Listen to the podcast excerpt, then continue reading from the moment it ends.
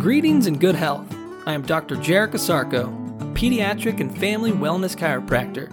This is your lifeline to vitality, where we discuss ways to cultivate family wellness.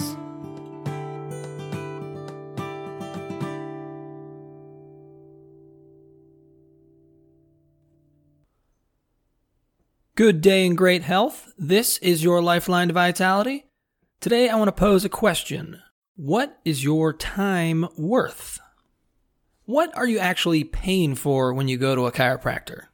Most patients, including chiropractors, would give the usual responses adjustment, treatment, chiropractic care, etc.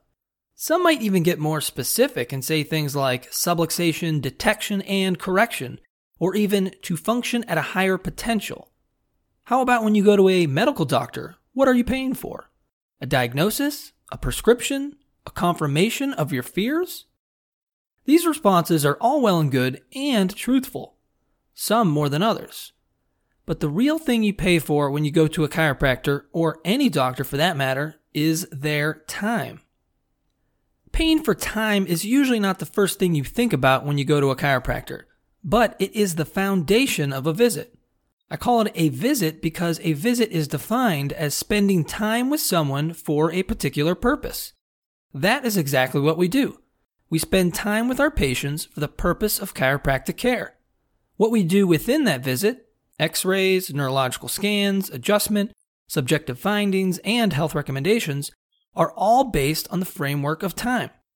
And our time frame is based on quality, not quantity. Why is that?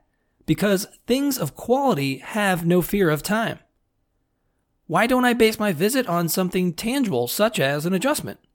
For me, the patient does not equal an adjustment, or an x ray, or a neurological scan. When you are seeing the patient as just an adjustment, then you will undoubtedly start to see the patient as a commodity. This is because as a society, we put a price to a product. The product, in this example, is an adjustment. If an adjustment is equal to a product and a product has a price, we start to put a price to the patient. I don't want you to think that making money or putting a price to the adjustment is inherently wrong, but it should not be the chiropractor's first intention. A patient can equal a dollar sign, but a dollar sign shouldn't equal a patient. The time honored American phrase, time is money, has only fueled this distortion. An adjustment doesn't take that much time. It only takes a few seconds to give an adjustment. If you bill per adjustment, potentially you could give a lot of adjustments in a day. Let's say an adjustment on average takes 5 seconds.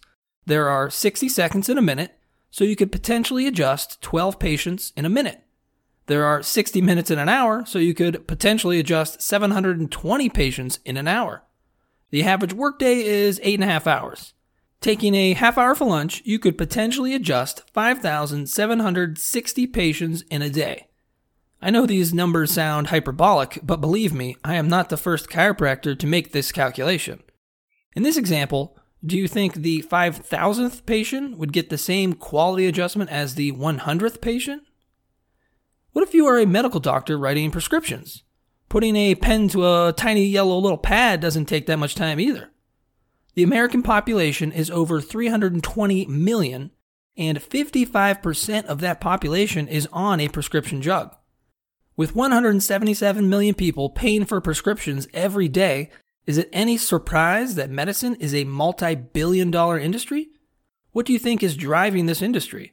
Quality time or product quantity? Frequently, new patients of mine are ashamed by the time they feel I waste on them during their initial exam. They are constantly apologizing for taking up so much of my time. Simultaneously, though, they are highly appreciative of the fact that I spend the time with them. I've noticed that the greatest amount of gratitude occurs during the x ray analysis. Many patients tell me that over the years they have had numerous x ray films taken, but no other healthcare provider actually sat down with them and discussed in detail what was found on the image.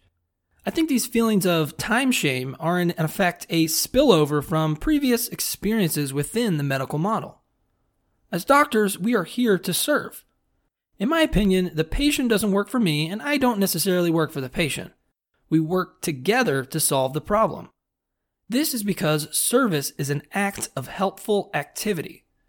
I like this definition because it uses the word act twice. Health is a twofold action.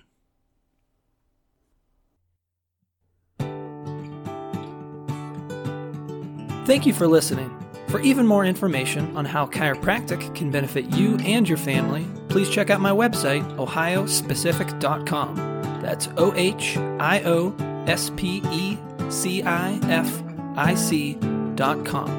Until next time, remember to keep your head cool, feet warm, and your mind busy